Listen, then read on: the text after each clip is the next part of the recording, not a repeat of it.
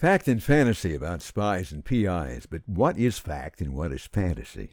The intelligence business has been compared to an onion. Gently peel away the layers one by one, flimsy and filmy, one right after the other. At the core, perhaps you have nothing at all an illusion, a magic show, a movie.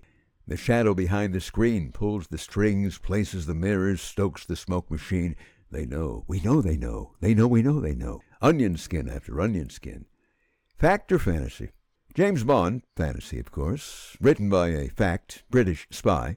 Preposterous scenarios in the 60s when Bond was born. Goldfinger, for example, 1966. Bond had this electronic device in the Aston Martin that allowed him to see a video map on a screen of Goldfinger's Rolls Royce at all times, even while he was driving. Shocking, positively shocking. The North Koreans conspiring with a greedy, ruthless lover of gold to destroy the economy of the world. In fact, in 1992, Hungarian billionaire George Soros brought down the Bank of England uh, without threatening uh, to detonate a single dirty bomb. Fantasy. The Our Man Flint movies. Flint, the American Bond. Flint foils a plot by a group of brilliant scientists who are terrifying the world with massive earthquakes and floods and hurricanes, tornadoes, carnage, devastation. Science had discovered how to control the weather.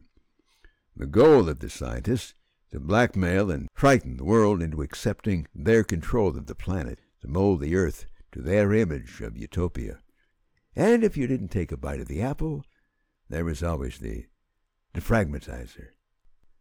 No escape, surveillance everywhere, everyone naked to the world freedom, privacy, democracy, dinosaurs. The next Bond is No Time to Die. It'll be out in uh, April of 2020. The last for Daniel Craig. There'll be a new Bond. Uh, have a fantasy script idea. It's kind of what they call in the film business an elevator pitch. Bond 2024.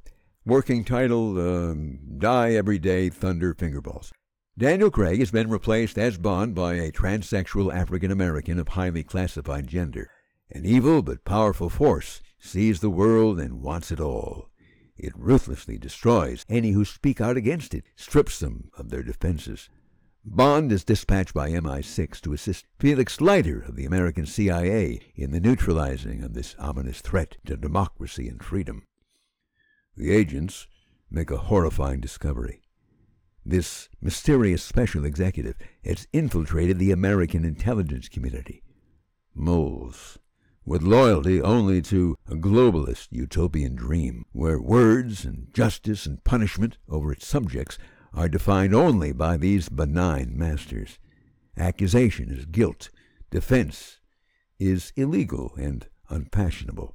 There will be a new constitution, inalienable rights or creator, now unwords. This new specter will reign with social justice, peace, and prosperity for all. The world will love and obey this new royalty. Or there's always the defragmentizer. Rogue U.S. intelligence operatives recruit foreign spies who conspire with Russian agents to defame their opponents and then blame it on the very opponents they defame. Diabolical. Bond uncovers lies and sultry, sexy spies from the swamp of D.C. to the oil fields of the Ukraine in this fast paced, hard hitting thriller. Well, that's the treatment. Of course, except for the transsexual Bond part, who'd believe it. Patrick, Spider PI.